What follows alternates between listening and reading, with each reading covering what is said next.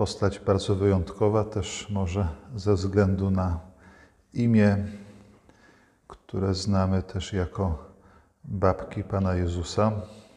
Y, Chociaż ta sama babka Pana Jezusa w Piśmie Świętym się nie pojawia, ale jak człowiek się zastanowi nad tym głęboko, jest bardzo stare są te teksty, które poświadczają właśnie te imiona rodziców. Pana Jezu, y, rodziców Maryi, czyli właśnie dziadków Pana Jezusa, Joachima i Anny. Więc wydaje się być to rzeczywiście bardzo stara tradycja, więc chociaż nie pojawia się w Piśmie Świętym, to pewnie jednak jest prawdziwa. Dobrze, pierwsza księga Samuela. Był pewien człowiek w Ramataim Sufita, z górskiej okolicy Efraima, imieniem Elkana, syn Jerochama, syna Elichu, syna Tochu, syna Sufa, Efratyjczyka. Miał on dwie żony, jednej było na imię Anna, a drugiej Peninna. Peninna miała dzieci, natomiast Anna ich nie miała. Corocznie człowiek ten udawał się z miasta swego do Shilo, aby oddać pokłon i złożyć ofiarę Panu zastępów. Byli tam dwaj synowie Helego, Hofni i Pinchas, kapłani Pana. Pewnego dnia Elkana składał ofiarę. Dał wtedy żonie swej Peninie wszystkim jej synom i córkom po części ze składanej ofiary. Również Annie dał część, lecz podwójną, gdyż Annę bardzo miłował, mimo że Pan zamknął jej łono.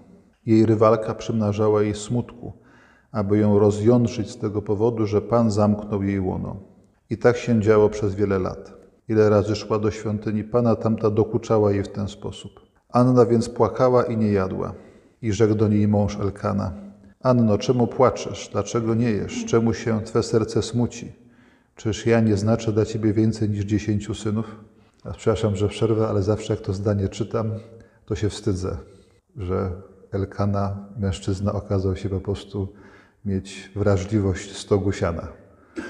Kobieta chce mieć dziecko, a facet się patrzy na siebie i mówi, no czyż ja nie jestem wspanialszy niż dziesięciu synów, które mogłabyś posiadać. Nie? Więc naprawdę ją pocieszył. Gdy w Shilo skończono jeść i pić, Anna wstała, a kapłan Heli siedział na krześle przed bramą przybytku pańskiego. Ona zaś smutna na duszę zanosiła do Pana modlitwę i płakała rzewnie. Złożyła również ślub, mówiąc: Panie zastępów, jeżeli łaskawie wejrzysz na poniżenie służebnicy Twojej i wspomnisz na mnie, i nie zapomnisz służebnicy Twojej i dasz mi potomka płci męskiej, to oddam go Panu po wszystkie dni jego życia, a brzytwa nie dotknie jego głowy. Gdy tak żarliwie modliła się przed obliczem Pana, Heli przyglądał się jej ustom. Anna zaś mówiła tylko w głębi swego serca. Poruszała wargami, lecz głosu nie było słychać. Heli sądził, że była pijana. Heli odezwał się do niej. Dokąd będziesz pijana? Wytrzeźwiej od wina. Anna odrzekła. Nie, panie mój, jestem nieszczęśliwą kobietą. Nie upiłam się winem ani sycerą. Wylałam duszę moją przed Panem. Nie uważaj swej służebnicy za córkę Beliala, gdyż z nadmiaru zmartwienia i boleści duszy mówiłam cały czas. Heli odpowiedział, idź w pokoju, a Bóg Izraela niech spełni prośbę, jaką do niego zaniosłaś. Odpowiedziała, obyś darzył życzliwością Twoją służebnicę. I odeszła ta kobieta. Jadła i nie miała już twarzy tak smutnej jak przedtem. Wstali o zaraniu i oddawszy pokłon Panu wrócili i udali się do domu swego w Rama. Elkana zbliżył się do swej żony Anny, a Pan wspomniał na nią. Anna poczęła i po upływie dni urodziła syna i nazwała go imieniem Samuel, ponieważ mówiła, uprosiłam go u Pana. No i potem jeszcze jest fragment w zasadzie drugi, długości drugi razy tyle, jak przychodzi, ofiarowuje Samuela. I potem jest kantyk Anny, który też do nas wraca podczas jednej jutrzni. Więc spotykamy się z kolejną bezdzietną kobietą, kobietą, która bardzo pragnie być matką. I w jaki sposób możemy odczytać dramat tej kobiety? Możemy go czytać na dwa sposoby. Po pierwsze, możemy to widzieć w taki sposób, że możemy w jej życiu widzieć również odbicie, być może również i naszego życia. Ta kobieta robiła wszystko, żeby urodzić syna. Tak, żeby, no, tak jak ona uważała, że to, żeby spełnić to, czego oczekiwał od niej Pan Bóg. Nie? Że takie było przekonanie, że trzeba urodzić dziecko. I jakby to było jej odmawiane. Nie, nie mogła stać się matką. I bardzo często myślę, w naszym życiu jest tak samo, że robimy co możemy, pracujemy jak możemy, modlimy się jak możemy i tak naprawdę nie widzimy efektów tego całego swojego wysiłku, tak jakbyśmy byli bezpłodni. Jesteśmy właśnie tak jak Sara, jak Anna, jakby cały nasz wysiłek, jakby Panu Bogu na nic nie był potrzebny. To jest nasza historia. Co więcej, Anna oprócz tego, że nie ma dziecka, jak widzieliśmy przed chwilą, nie za bardzo w tej tragedii może na kogoś liczyć, bo mąż nie jest dla niej żadnym wsparciem, jest sama. I co więcej, dokucza jej ta druga żona. Czyli jakby nie dość, że jej się nie udaje, to jeszcze jej nikt nie pomaga, wszyscy jej przeszkadzają. I myślę, że czasami to właśnie Anna jest takim obrazem naszego życia zakonnego, jak nasze życie zakonne wygląda. Że staramy się i bez efektów. I nie dość, że nam nikt nie pomaga, to jeszcze nam dokuczają. Co w tej sytuacji robi Anna i co, czym warto ją naśladować? Przede wszystkim Anna nie traci wiary. I o tej wierze za chwilę jeszcze chciałbym powiedzieć kilka słów. Więc nie traci wiary, ale każdego roku, tak jak nakazuje to religia, pielgrzymuje do sanktuarium i tam się modli. To od razu nam pokazuje, jaki jest stosunek Anny do Pana Boga. Ona się nie modli czy nie czci Boga dlatego, bo Bóg jej coś dał. Jej kult jest całkowicie bezinteresowny. Można powiedzieć, że Bóg jej nic nie dał. Ona tak może odczytywać swoje życie, a pomimo to ona wytrwale się do Boga modli. Ona prosi o tego syna, prosi o uratowanie swego małżeństwa w pewnym sensie. To się nie dzieje, a ta kobieta w dalszym ciągu się modli. I to nam pokazuje jakby jej niezwykle heroiczną wiarę. I możemy podziwiać wiarę Anny, która właśnie modli się pomimo wszystko, modli się tak jak umie. Ale, i to też nam tekst pokazuje, Anna o tę wiarę walczy, czyli o te relacje z Bogiem ona walczy. I tu od razu możemy sobie zrobić taki rachunek sumienia, możemy sobie, sami sobie zadać pytanie, jak wygląda nasza troska o wiarę, czyli jak wygląda nasza troska o relacje z Panem Bogiem. Czy rzeczywiście o te relacje się troszczymy? Jak wiemy, że w sytuacjach, relacjach międzyludzkich relacja rozwija się wtedy, kiedy jest podtrzymywana, czyli kiedy do tej więzi wracamy regularnie. I tu możemy sobie zadać takie samo pytanie, czy jakby do tej więzi z Panem Bogiem wracamy. Możemy zapytać, jakie akty wiary podejmujemy w ciągu dnia, ile razy to się dzieje, czyli stawiamy się w obecności Bożej w ciągu dnia, poza kaplicą. Czy z Panem Bogiem dzielimy się naszymi radościami i smutkami, tak jak dzieli się Anna. Z tego rodzi się wspólnota. Zresztą myślę, że mamy takie doświadczenie, że e, jakby ta relacja nigdy nie jest w jedną stronę, nie? Bo jeżeli my z Panem Bogiem dzielimy się tym, co mamy, to w taki czy inny sposób Bóg dzieli się z nami tym, co ma. Czyli nie tylko my Go dopuszczamy do naszych tajemnic, ale również Bóg nas dopuszcza do swoich tajemnic. W przypadku Anny wygląda to w ten sposób, że ona powoli dojrzewa do tego, żeby zdecydować się na to, że, jak to było wtedy możliwe, poświęci swego syna jako Nazirejczyka. W tym wypadku to nie jest kwestia, bo tak możemy to odczytywać, że to jest taki handel, nie? że daj mi dziecko, to ja ci je oddam. Tylko ona ileś lat dojrzewa do tego, żeby zobaczyć, że dziecko jest rzeczywiście darem Bożym. I my też możemy ileś lat dojrzewać do tego, że nazwijmy to tak roboczo, jakkolwiek to byśmy rozumieli, że efekt naszego życia zakonnego czy jakiegokolwiek innego nie jest efektem naszej pracy, ale jest darem Bożym. Poza tym pamiętajmy o tym, że Anna zapewne zna bardzo dobrze historię Samsona, który również był Bożym Nazirejczykiem, tym najsłynniejszym. I dobrze wie, że to życie Samsona wcale nie było usłane różami, mimo tego, że był poświęcony Bogu. Że żył bardzo taki niebezpieczny sposób, sposób bardzo burzliwy i skończył również tragicznie. No i Anna może się obawiać w związku z tym, że odda swojego syna na równie niebezpieczne życie. Wiemy, że życie Samuela potoczy się zupełnie inaczej, ale od Anny wymaga to pewnego aktu wiary. Znowu zawierzenia.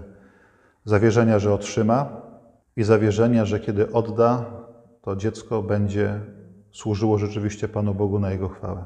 To pragnienie Anny, to żeby mieć to dziecko, ono pokazuje nam na wszelkie sposoby, że jest irracjonalne. No bo tyle lat i nie ma, no to chyba raczej nie będzie. To nam też pokazuje i zmusza nas do stawienia kolejnych pytań. Czy mamy w sobie wielkie pragnienie, chociażby takie, żeby zjednoczyć się z Panem Bogiem? Czy mamy w sobie takie pragnienie, żeby wypełnić wolę Boga? Nie? Czy myślimy, że to jest raczej dla świętych ludzi, a nie dla nas, biednych grzeszników? No jesteśmy biednymi grzesznikami, ale czy to znaczy, że mamy nie wypełnić woli Bożej? Albo mamy się nie zjednoczyć? No to co innego jest warte nasze życie, jeśli nie zjednoczymy się z Panem Bogiem i nie wypełnimy Jego woli? Poza tymi dwiema rzeczywistościami ludzkie życie nie ma najmniejszego sensu. Jakiekolwiek nasze działanie jest bez znaczenia, jeśli nie dąży do tego, żeby wypełnić wolę Bożą i żeby doprowadzić do zjednoczenia. Tylko tu jest sens ludzkiego życia. I Anna właśnie czegoś takiego pragnie. Po trzecie, to jest też bardzo ważne, Anna wykazuje głęboką niezależność myślenia. Jej nie odbiera odwagi w tym proszeniu, ani to, że Penina się z niej śmieje. Możemy się domyślać, że jej dzieci również że w mężu nie ma oparcia, no i że środowisko, w którym żyje, patrzy na nią właśnie jako na kobietę dotkniętą przez Boga.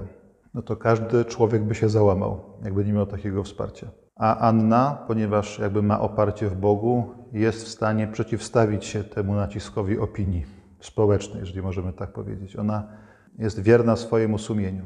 I to też jest jakby od nas, dla nas takie powiedzenie, takie wezwanie, żebyśmy byli wierni naszemu powołaniu, temu, co rozeznaliśmy jako dobre, jako to, co od Pana Boga do nas przychodzi. Po czwarte, Anna jest też kobietą, która potrafi powiedzieć dziękuję.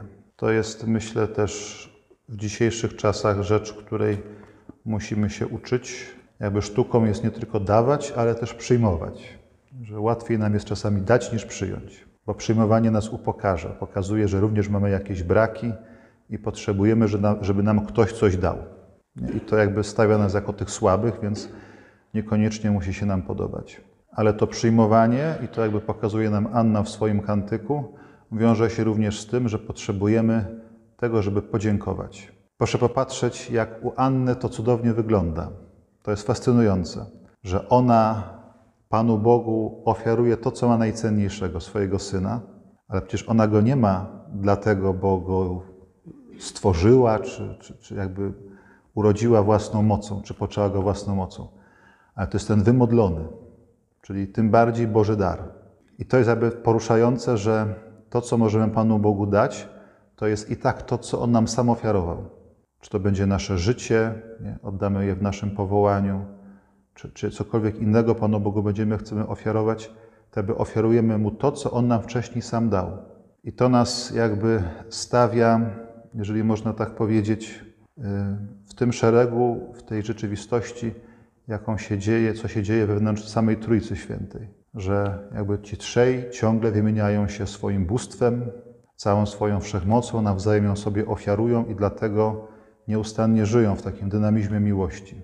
I w pewnym sensie my, którzy od Pana Boga otrzymujemy wszystko, życie, talenty, powołanie, siły, wiek, nie wiem, wszystko to, co Pan Bóg nam daje, my to wszystko Mu oddajemy ale mu to wszystko oddajemy po to, żeby on nam to oddał jeszcze bardziej zwielokrotnione, żeby nam dał ostatecznie samego siebie.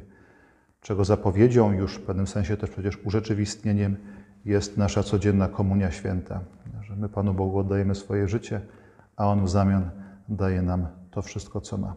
Anna potem znika z kart Biblii. Nie wiemy, co takiego się z nią działo. Wiemy, że jeszcze miała inne dzieci, co jakby w pewnym sensie jest potwierdzeniem właśnie tego, cośmy przed chwilą powiedzieli że oddała swoje dziecko, ale Bóg jej pobłogosławił kolejnymi. Ale w jakiś sposób to nam też pokazuje, że nawet Samuel musiał być wymodlony.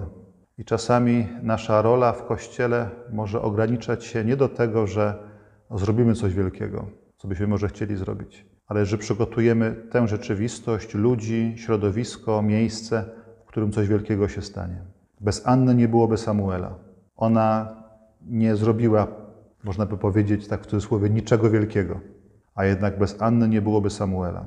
Ile rzeczy się nie wydarzy, dlatego że zaniedbamy ich przygotowanie? To jest też pytanie do nas. Zwłaszcza dzisiaj, kiedy Kościół przechodzi tak głęboki kryzys, też Kościół w Polsce. Wiadomo, że przecież nie wkroczymy na salony i nie zaczniemy zmieniać struktury Kościoła Świętego. Niech się tam mądrzesi tym zajmują. Ale możemy, tak jak Anna, włączyć się, wykonując lepiej to, co nam zostało powierzone, modląc się, tak jak synowie córki świętego Benedykta. nie? składając ofiarę ze swego życia, ze swego cierpienia, po to, żeby Kościół również w Polsce i wśród młodych ludzi mógł się odrodzić. To są jakby rzeczy, których nie wolno nam zaniedbać. Jesteśmy właśnie być może jak ta Anna, z której wszyscy naokoło się śmieją, że nic z tego nie wychodzi, a jednak mamy wiarę w Boga i ciągle pielgrzymujemy, ciągle wierzymy, ciągle przynależymy do Kościoła i modlimy się o to, żeby taki Samuel, czy iluś tych Samuelów się narodziło, pojawiło tak, żeby ludzie mogli na nowo zobaczyć blask Ewangelii. To jest też takie nasze zadanie dzisiaj, jeśli widzimy się w tej postaci Anny. Anna jest też ostatecznie obrazem Kościoła przecież. Właśnie Kościoła, który jest czasami wyśmiewany, bezpłodny, taki czasami nie wiadomo, co z nim zrobić, a jednak to on daje światu Zbawiciela. I nawet jeśli potem znika, bo wszyscy się skupiają na nim, to przecież ostatecznie o to właśnie chodzi, żeby świat uwielbił Jezusa, którego Bóg dał na zbawienie nas wszystkich.